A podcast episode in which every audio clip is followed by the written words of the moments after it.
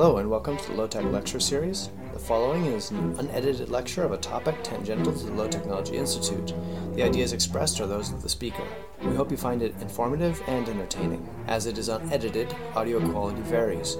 Stay tuned after the lecture for information about the Low Technology Institute and its other offerings, or find us at lowtechinstitute.wordpress.com. Thanks and enjoy. This lecture series is a recording of the class Archaeology in the Prehistoric World from the spring semester of 2017, taught by Scott Johnson. So I think I left off talking about uh, Egyptian hieroglyphics and how they were. Oh, you can't see what I see. There we go. Uh, I think we left off talking about hieroglyphics and how they were already in place at the very beginning of what we see of as the Egyptian state which is kind of exciting um, because usually we think about societies being um, kind of starting out slow and building, building, building. It seems like ancient Egypt just kind of like, boom, it was there. They had, I mean, it took hundreds of years, of course, but they had all the things that we think of when we think of ancient Egypt. They had them right away early on, um, even by the Old Kingdom or even the the early dynastic period, which came just before that, uh, including pyramids. So that's what we finished talking about last time. So we get to the Old Kingdom. Excuse me, sorry about that. Um, when we're talking about the Old Kingdom, we're talking about the construction of all of the, pretty much all of the period pyramids. There are a couple built later on, but for the most part, if you're thinking of ancient pyramids being built, it was definitely in the old, almost definitely in the old kingdom. Um, it's commonly thought that slaves built pyramids, but actually it was uh, corvée labor, our old friend corvée labor. When you didn't have money to give for tax, you gave some of your time and energy to the state, uh, maybe a month a year, something like that, like you're in the National Guard or something. Um, and then that's how all the pyramids were built. They weren't built by slaves. Common misconception, probably due to the Bible. Um, and if you're thinking about it, in the Bible, because we just had uh, Easter and Passover and the Ten Commandments and whatever were on TV, and we were watching it with Charlton Heston or whatever. And right, and the, what's the big complaint of the the slaves in that narrative? Oh, they have to cut the straw for their own mortar. Well, Pyramids weren't made out of baked bricks or anything like that. They were made out of quarried limestone and quarried uh, other types of stone. So they weren't making them out of mortar or bricks or anything like that. So it doesn't jive that the, uh, the uh, Hebrew slaves were making the uh, pyramids. So, yeah, what are you going to do? Corvée labor, less, the truth is much less exciting uh, than, than you might imagine. Um, Sometimes people would uh, give time and energy. Sometimes they would give grain. It depended on the ruler. Um, and then if you gave the state grain, they would then use that to hire full-time workers to work on the pyramid. So they could have done, they could have skinned the rabbit either way. Um, the neat thing about building a pyramid is, I mean, other than, wow, that's a really big pile of stone that we put up like little ants or something. Um, just think of the social capital or the social power or control. That's really what interests me a lot with these pyramids, not necessarily the engineering marvels, although they were really marvelous feats of engineering. For example, they had foundations that were within an inch or two of being completely flat. And the way they did that was, let's say this is the, you're looking down on the, on the ground where they're going to make this pyramid. They made a water level by cutting canals through the bedrock in x's and y's, and then or x crosses and or uh, x and y axis, and then they filled them with water. They filled these canals, and then so if we're looking at it from the side, right, you have canal, canal, canal, and they're going to have a constant water level. So then what they would do is they would go down and they'd cut out the bedrock above the water level and bring all the bedrocks right down to the water level and in that way, they were able to make a very uh, flat base. Pretty ingenious, really. Um, so I don't mean to downplay the engineering feats of the pyramids, uh, but I think even more interesting for me uh, as a social scientist is the social uh, structure that's behind them in the state organization.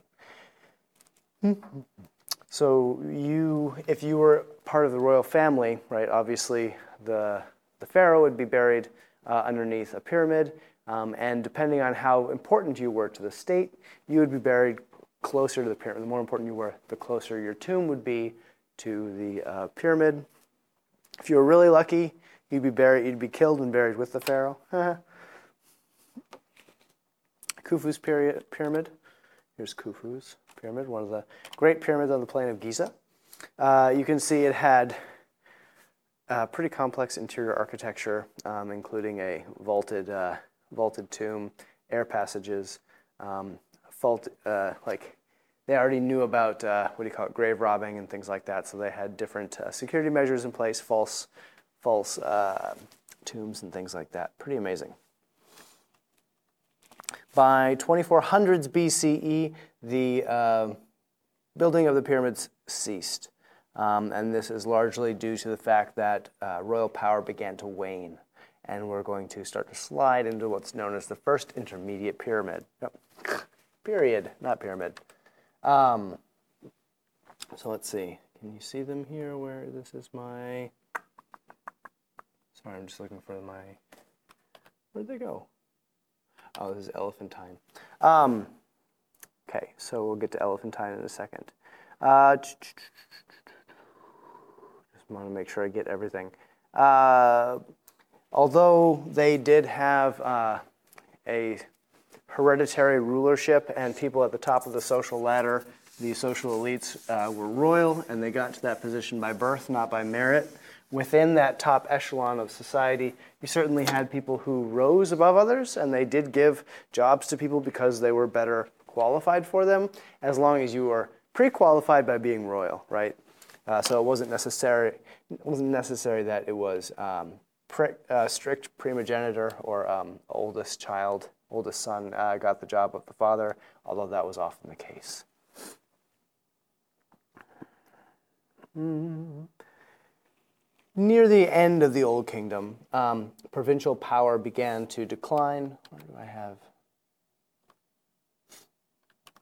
Um, don't know why my slides aren't aligning with my. So um, this is a picture of Elephantine, which is a series. It's, it's the first cataract or the first um, rapids, basically, uh, in the uh, in the Nile, and this is about 600 miles south of uh, the Mediterranean, and it's the end of the early, or the, the border of early Egypt.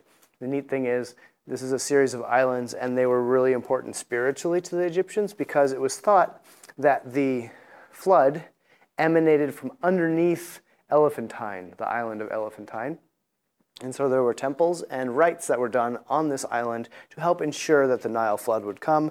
Obviously, uh, we don't have any evidence that it actually did anything uh, because the Nile would have been, the flood would have been dictated by the um, rate of monsoon that year. Uh, but you can see it is a pretty large built up temple complex here. Um, oh, there's Elephantine, yeah. Um, it's a defensible island site because it's right in the middle of the Nile. Um, local, it was also a trading post, and so the local officials here at Elephantine also um, wielded a lot of power because they were able to control things like ivory and ebony, not the song, the actual things, uh, coming in from Nubia, uh, which is the region south of uh, Egypt at the time. They also had major granite quarries. So we've seen probably uh, obelisks, which are tall, kind of like the Washington Monument. Washington Monument is based on an ancient Egyptian uh, monument, which is basically a pyramid on top of a tall column. And they would actually quarry them here near Elephantine. Here are the Elephantine Islands, and um, here's granite and sandstone. And this is where they would actually make them. They would dig, they would cut the, you can see here the obelisk, unfinished. They cut it as one piece out of the stone. They would dig down around the sides and then dig underneath until it was up on little pedestals. And then they would support it with ropes and take those out and then lift it up, get it onto the Nile, and then sail it all the way down the Nile River to uh, Cairo, 500 some miles away, 450 some miles away. Uh, so, pretty fantastic uh, feat of uh, civic engineer. Here's probably another one starting, right? So, pretty amazing site, really. Um, okay, let's go back to the pyramids. So Giza, uh, the plain of Giza, is where the Great Pyramids are found. Um, these are, you can't really tell from scale here, but they're about 200, uh, the Great Pyramid of Khufu, this one here, is about uh, 230 meters on a side and 147 meters high, so a football field and a half high. And it's only three minutes and six degrees, uh, excuse me, three minutes and six seconds off of true north. So that's a pretty accurate, uh, pretty accurate alignment to north, south, east, west. Uh, probably they would have done it not with a metallic uh, compass because that didn't exist at the time. That was invented in China later on. Um, it would probably would have been done with uh, solar alignment, so they might have gotten it off by a day or two. That's why it wasn't quite straight on. It took about uh, 2.3 million blocks of limestone. So that means, let's say one block every two and a half minutes for 10 hours a day for 365 days a year for the entire reign of 30 years. That's a, the rate that you'd have to put those um, limestone blocks down. To put it in another way, uh, this is the tallest man made construction for 4,400 years until the Eiffel Tower was built. This was the tallest building on Earth. If you want to call it a building, I guess it could be considered a monument. But still, largest man made or human made uh, construction for uh, 4,400 years. So that kind of puts all of our fancy things that we build in perspective. Uh, let's see what sorts of our buildings are surviving 4,000 years later, let alone continue to be the tallest. Um, frankly, uh, uh, texts of the time say that the everyday Egyptians hated building the pyramids. Um, they hated wasting tax money on it. They hated wasting their time on it. They seemed kind of like frivolous things to do because remember the people at this time just like you know us today had their own individual personal lives and their ups and their downs and their problems and uh, if you see the state wasting so much time and money building these mausoleums uh, to the ruler it, made people upset. And there were instances of strikes where people the workers would go on strike and say we're not going to do this not necessarily just because of the overall building of them but because of specific grievances. We have records of union like uh, bodies and strikes uh, 4000 years ago. It's pretty crazy. Okay. So at the end of the old kingdom uh, we start to see a decline in the power of the royal house. Um, provincial power had began to grow and become more, challenge really the power of the overall state. So here's our map of Egypt, all the way down uh, to Elephantine is down past here. So each one of these little divisions is called a nome, not with a G, with an N. N O M E, Nome, as in Alaska, right? Yeah, same way. Anyway, so these nomes are basically provinces. It's the same thing, it's provinces. And so each nome was ruled by somebody, a governor, and over time those governors took on more and more power as the, um, as the pharaoh's power kind of declined. Um, and just like we have the term monarch, uh, talking about not the butterfly, but of course the ruler. Um, we, if we put these two together, we get nomarch, and nomarchs are the uh, provincial state rulers who become kind of like tiny feudal lords uh, during the first intermediate pyramid. Gosh darn it, period. Um, as state power declines, provincial power. So this would be like let's say for some reason the United States presidency and federal government kind of decline and give more and more power to the states, they become less, the state, uh, excuse me, the federal government almost ceases to exist. It's only a shadow of its former self. It has no real local power anymore. And the governors then become more or less the, in this case, more absolute rulers uh, than uh, we had seen at this time, and they couldn't be overruled by the feds. Uh, that would basically what's happened here. And so then you have a breakup of all these this unified kingdom into these individual provinces. Um, and there was a lot of competition among nomarchs to show that they were the top dog. And sometimes you would see one nomarch saying, like, not only could I feed my people, but I feed, fed people in the next state over and the next state over. And everybody hailed me as super awesome. Um, and that's a little bit of an exaggeration, but basically what you'd see uh, these people saying in texts. Um, probably um, a lot of the decline of the national or the the the uh, kingdom-wide uh, power came to disputes in the um, in the lineage who was to become pharaoh because it wasn't always clear. So, super fun fact: uh, polygamy, nope, not polygamy. Sorry, incest was uh, not cool for commoners, but it was really cool for royal people. And I'm not talking just like cousin, I'm not talking like full brother sister incest.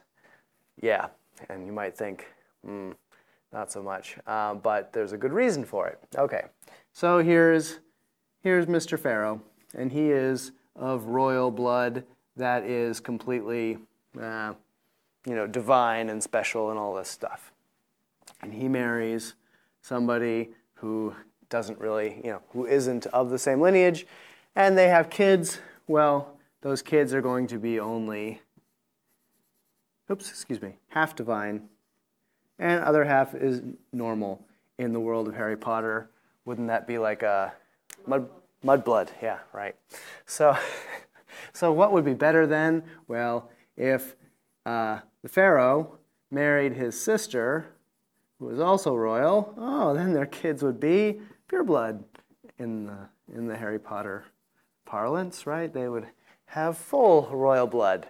So, from that logic, now I'm not saying you have to agree with it or think it's great, but it makes certain logical sense. You're not diluting the royal bloodline as much if you have people who are more fully royal, elite, whatever, intermarrying rather than marrying some muggle or something like that, right? So, and even if they married someone like this, it wouldn't be a, you're not going to have a commoner marrying the pharaoh, right? This would still be an elite person. Um, and so over time, right, you might get marriages like this. And not necessarily great for, like, there's a lot of congenital deformities. So we also have to remember that the, the pharaoh would have multiple wives and concubines. There would be a principal wife, right? She's the she's the royal, I guess, the queen, and these are just concubines who are basically um,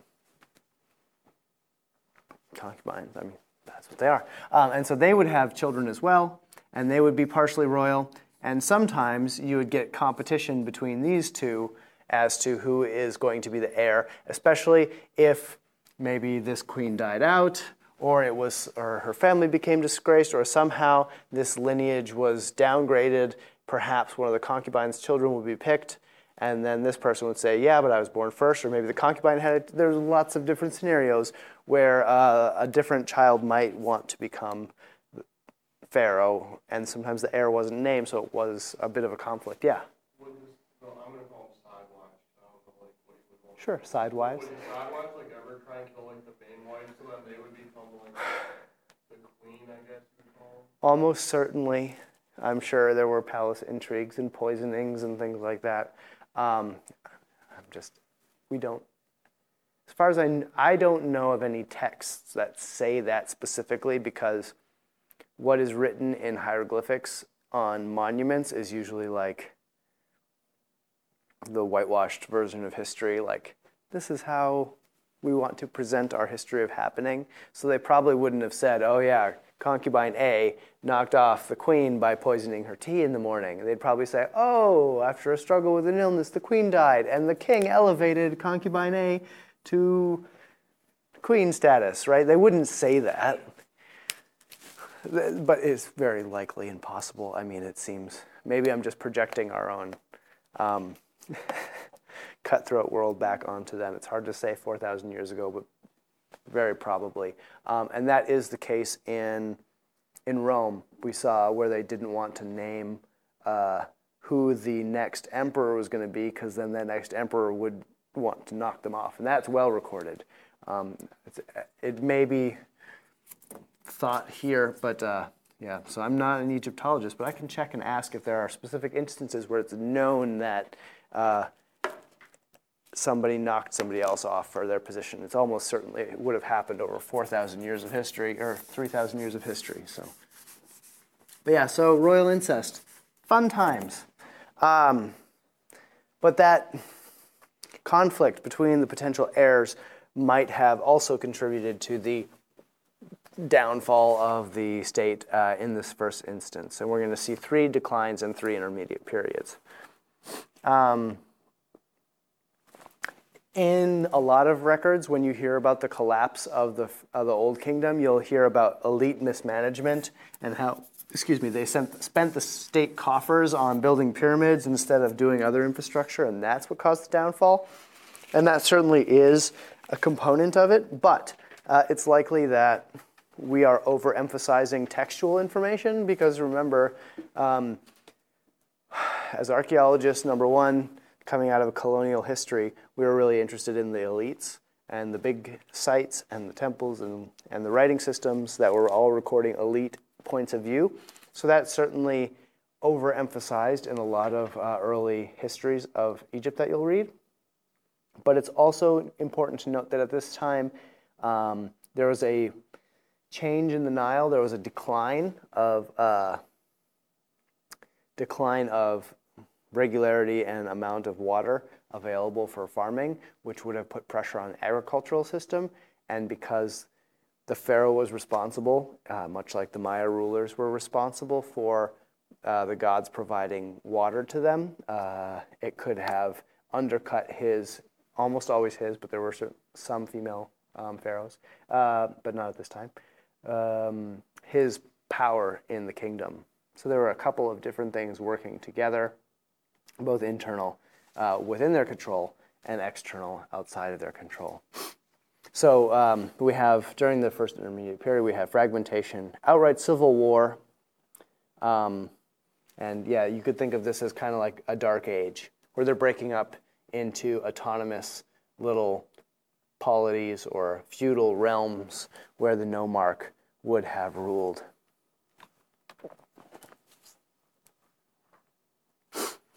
Then we come to the Middle Kingdom. Um, Middle Kingdom is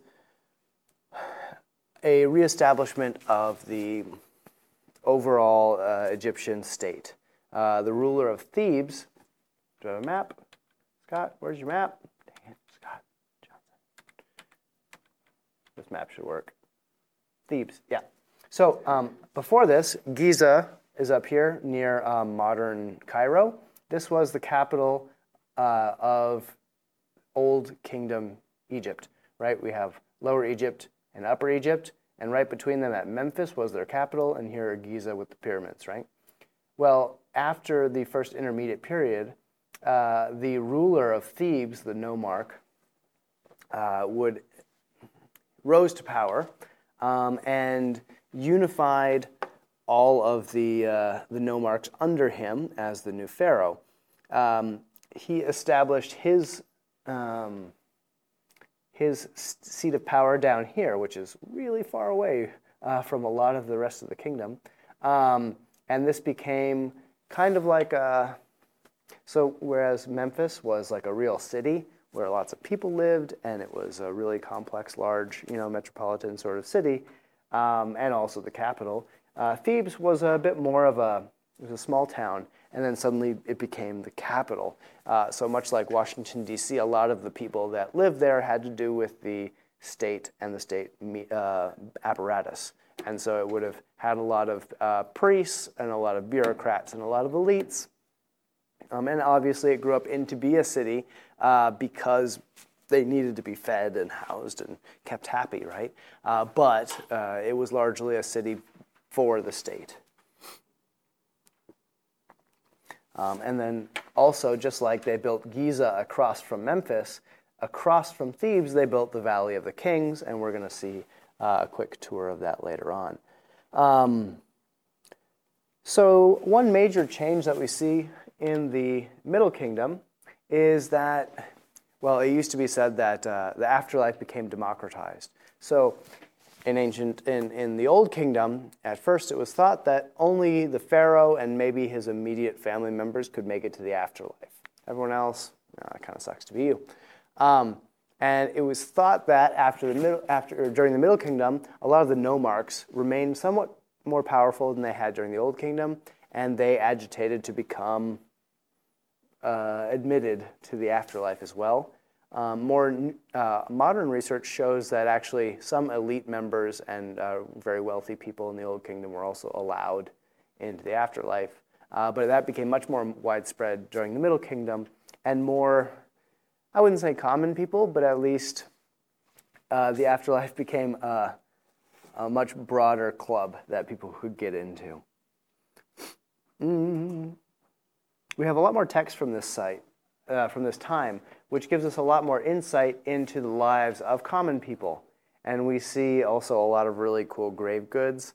Uh, like they were nuts for dioramas, the Egyptians. They made um, these effigy, um, these effigy little little workers um, baking bread or making beer or doing these sorts of things and uh, put them in tombs likely to represent the things that needed to be done for the person in that tomb. They needed a, a whole cadre of bread makers or, or beer um, brewers or things like that for the afterlife just to keep them comfortable. And so they, instead of you know killing a whole bakery worth of people, uh, they would make effigies like this. But they're um, really useful for us as archaeologists because they're kind of um, you know, how accurate are they? How idealized are they? It's hard to say, but it certainly gives you an idea of what perhaps a bakery might look like, at least from a cartoonish sort of pro, um, projection. So, you know, perhaps these are as accurate as, for example, The Simpsons, right? You couldn't get an idea of a lot of parts of our culture from watching, from you know, little snippets of The Simpsons, but they're still cartoonish, and this might have some aspect of that where they're a little bit cartoonish or um, artistic. Uh, there's a little bit of artistic liberty being taken, hard to say. Um, if the Old Kingdom, oh yeah, here's another one. Wee, rowing boats. Uh, so if the Old Kingdom, da, da, da, sorry, just looking ahead. Okay.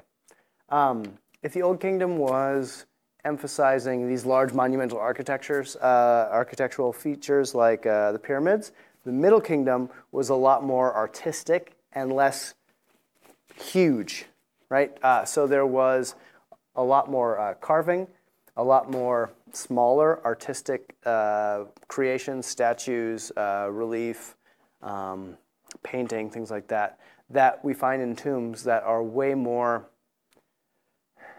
complex and competent in terms of artistry, uh, but they are not as uh, large. So the, uh, the tombs are much smaller, but the quality goes up a lot.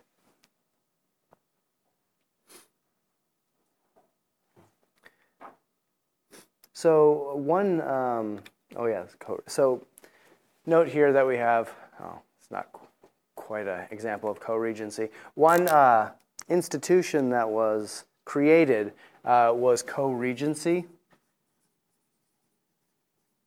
So uh, regency is um, rulership or uh, kingship.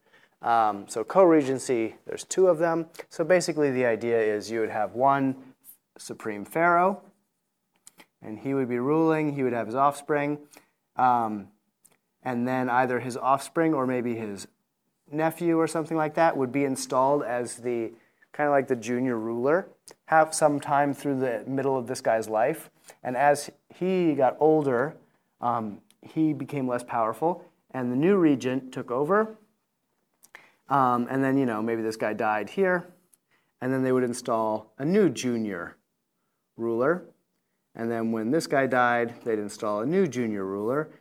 And the junior ruler obviously becomes the senior ruler when the old one dies. Um, and this really cut back on the squabbling after the fact of who's supposed to be the heir. Well, the heir is already in charge, and in a lot of cases, if the old ruler lived to be kind of old and kind of senile, maybe, uh, the new ruler was already ruling, right? So he just kept going and then picked his heir. The heir was installed and they kept going on. So it was a co-regency was introduced at this time, and that really cut down on the instability. Um,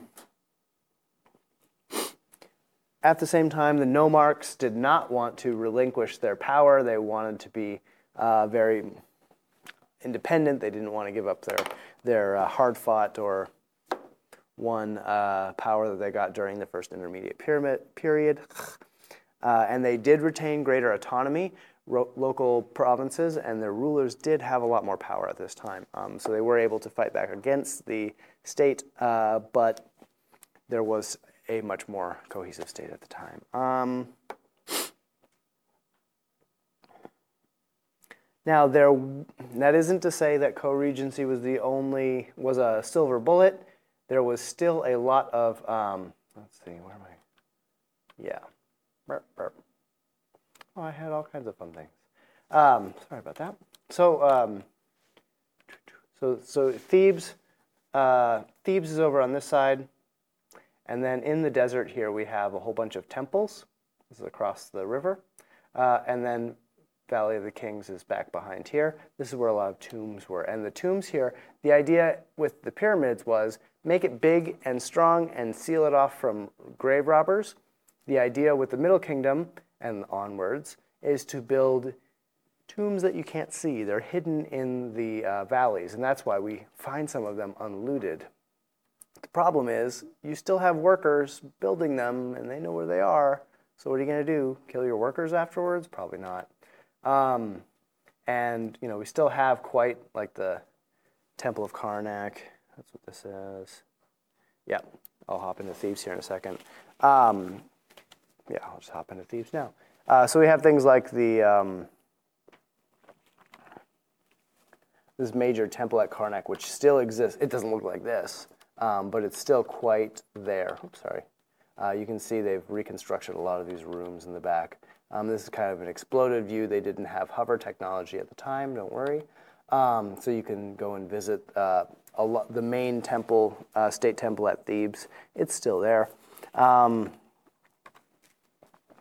and you can see there's a temple over here. There's a direct line of sight into the Temple of Karnak all across. And, and note, even today, how densely farmed this area is. When we talk about, uh, when we get to farming, we'll talk about how they really had to utilize every square inch because it was such a small area that if it was a farmable lowland, they farmed it because it was really narrow. And you can see the only reason there is farming there is because of irrigation. Once you get to the edge where they stop irrigating, it is desert. So just remember that when we get to. Um, uh, this is a temple Deir el uh, Bahari across. Uh, this is the temple here that is aligned with the main uh, city of Thebes here. So this was built. Um, unusual construction. Um, they built it right into the cliff face rather than uh, building it up on a flat plain, which is a little unusual.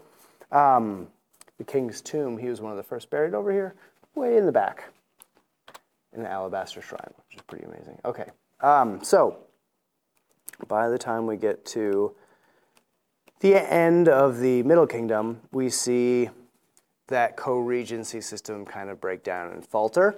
And that's one factor. Number two factor is external forces. So there are Syrian Palestinian immigrants moving into the lower delta. So people from the Middle East. And Egyptians are not really uh, big fans of people from elsewhere. They're kind of uh, xenophobic. They don't really like uh, outsiders. So this can be a problem. Um, some people have argued that this is the Hebrews coming in, but it doesn't seem to line up time wise. So um, that's uh, just a sidebar, it's really unknown what, when the people that, so uh, as a Judeo, as a country made up of a lot of Judeo-Christian people, many of us are well aware of the of the uh, idea of uh, the Hebrews coming in and then leaving. Uh, it's in tons of movies in English and whatever, so many people know about it. So I just thought I'd mention we don't really know when that happened, if that happened, or anything like that. However, seems likely that it did, uh, just from the richness of the textual evidence, but we don't have the Egyptians talking about it. uh, be, probably again because of the reason I mentioned before, they would wa- want to whitewash their uh, their historical record. So if you had a major slave revolt and they all left, and lots, you know, it was a disaster for your economy, you're probably not going to write that down as like, oh yeah, and then we had a really terrible year. you know, uh, they would have talked about something else. So it's unlikely that that was them coming in. Um, but I just thought I'd point that out in case that was a, a question. Anyway, um, and from the south, they had the Kushites uh, from the region of Kush, K U S H, um, which uh, the land still exists, but I think it's in Ethiopia. Um, so they moved up from the south and they started to take over the border zone. So from the north and the south, they were being encroached on by external forces. Um, at the same time, there was a hiccup in the um, there was a hiccup in the uh, what's the word the the Nile's uh, levels, and so uh, agriculture again would have been disrupted. Not the only reason, but also a factor. Um, so during the second intermediate period, um, the northern half of the country was ruled by these Palestinian, Syrian, Middle Eastern people that we don't really know who they are, except for by the name Hyksos, which um, is an Egyptian, it's from an Egyptian word that basically means uh, rulers of a foreign land. So that's pretty vague. Uh, but these were apparently people from the Middle East who came in. They were seen as Egyptians as, you know, elite rulers from wherever they were, but they weren't Egyptian. Nevertheless, they took over um, and ruled the southern, excuse me, the northern half of the country. Um, this really didn't sit well with the Egyptians because the Egyptians, remember, had a very um, ethnocentric point of view. Uh, that their way of life was the best. Their land was like everything we do is the best. It's Egyptian. It's the right way to live, etc. Um, and the Hyksos were not them. Uh, and they, when they came in, they kept a lot of their native traditions, burial practices, things like that. However, they did adopt some Egyptian things, like they took Egyptian royal names and they used hieroglyphics to write their names on monuments and stuff.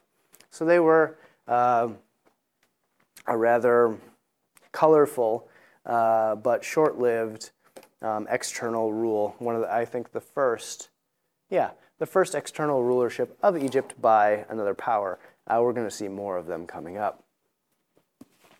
Uh, eventually, there was a resistance, right? You can think about well, I guess it would be. It's unfair to say it's a resistance because it's like the old empire coming back, right? So it'd be like, let's say the in Star Wars the rebels beat the empire, but then the empire strikes back, and they're then the resistance. They're the underdogs. Then you're rooting for the empire. That doesn't make sense. Uh, but basically, that's what happens. Uh, the Hyksos gets driven out by a resurgent Egyptian force, again coming out of Thebes. So Thebes remains a hotbed of tradition and old school Egyptian uh, way of living.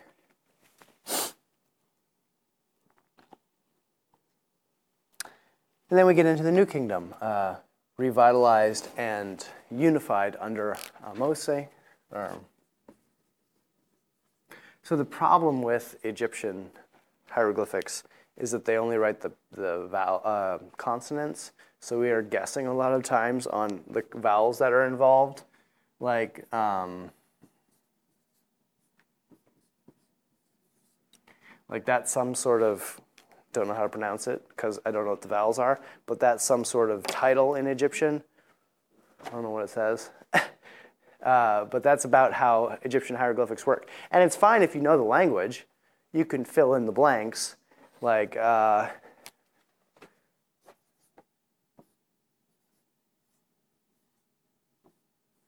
right? You can still read, or does it have an H? Doesn't have an H. You can still read melancholy, right, without, I can't spell. Uh, that doesn't help. Uh, but you can still read it without the vowels if you know, if you're used to that system. Uh, but it makes it a little hard for us to uh, recreate all of the um, Egyptian pharaoh names and other names. Uh, so if you see them written differently in different places, that's probably one of the reasons why.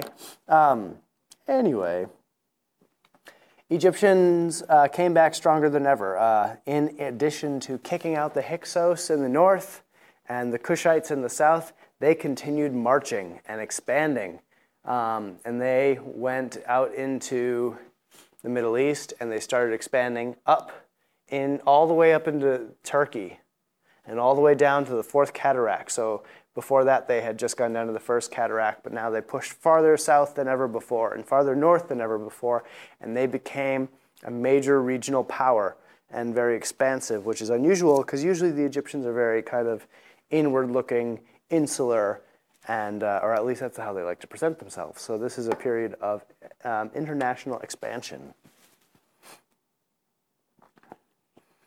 Part of the reason for this may have been that they were, if you think back to Mesopotamia, they were in living next to very expansionist and very uh, aggressive powers like the Babylonians, the Assyrians, and others who would have been trying to expand. And perhaps they realized, you know, if we just put our border here, eventually there might be a power that could take us over.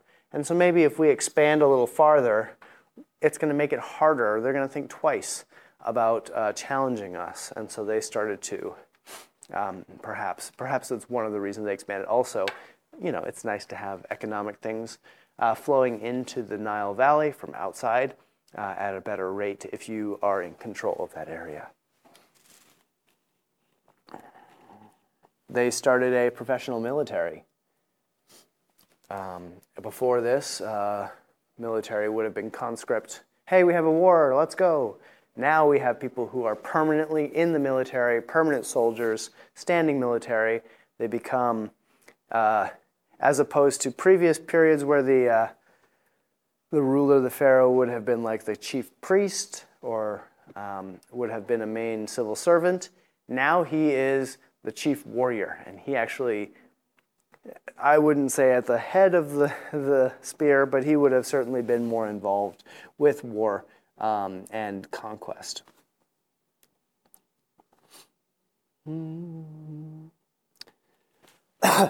Excuse me. Um, they also as I said, uh, as they expanded, they were coming in contact with more people, and they uh, adapted new technologies like chariots. And yeah, I know chariots don't might not seem like a big deal, but this would have been the tank of the early battlefield, because before that, everybody would have been uh, on foot or maybe pulled with uh, maybe a chariot or a four-wheeled chariot pulled by donkeys. Uh, here they actually import horses and two-wheeled chariots, which are really mobile, really dangerous. You can drive it. You can have an archer on the back. It's uh, it's like the equivalent of a tank uh, at that time, and they uh, took that from the Middle East and used it to continue expanding. Compound, excuse me, uh, composite bows um, and new metals were also brought in and uh, used to revitalize the military.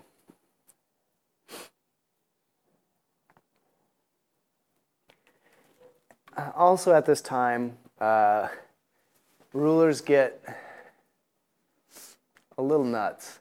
They, uh, that's not very fair or objective, is it? Um, they start to take on more and more royal um, or divine sorts of things. So they would have been royal before, and maybe the gods appointed them. Now they're starting to say things like, I am the representative of such and such God on earth, and then they'd start to say things like, I am such and such God on earth. Um, and so they became increasingly divine. Before this, they might have been like semi divine. Now they're saying, like, I am a full on God. All you will tremble before me, sorts of things. Like, so the level of, uh, of egomania uh, reached quite the peak. Um, and this really pissed off a lot of the commoners and others who thought this was uh, a little bit too far. And I can't read this for some reason because I didn't use contrast contrasting color. Um, but the Amarna subperiod, the Amarna subperiod uh, of the New Kingdom is really fascinating and involves people that you know of uh, Nefertiti, uh, Tutankhamun and his father, uh, Akhenaten. So this is a short lived, you know, 30 year 20 year, 25 year sojourn into a cult. Like the royal family basically became cultists of a different type of religion. So you have the state religion that I'll talk about later, which, uh, if you've ever read about uh, ancient Egypt, you've probably heard of the pantheon of the different gods they had. you know, not dissimilar from the Greeks um, in terms of how it functioned. At this time, they said, okay, there's all these gods, but there is like one God that's above all others, and it wasn't, had nothing to do with the uh, Judeo Christian God. It was uh, the sun god, um, Amun. And, or sorry, Aten, A T E N. Amun is the, yeah, Amun's a different one. Uh, Aten. So it's like the sun disk. Often it's translated as the sun disk. And you can see here the sun disk has like hands and it's reaching out. And so um, this is, uh, that's Akhenaten, that's Nefertiti. And then these are their children, one of which is Tutankhamun, whose name at this time was Tutankhaten, actually, because Aten was like their main god, so they named their son after him.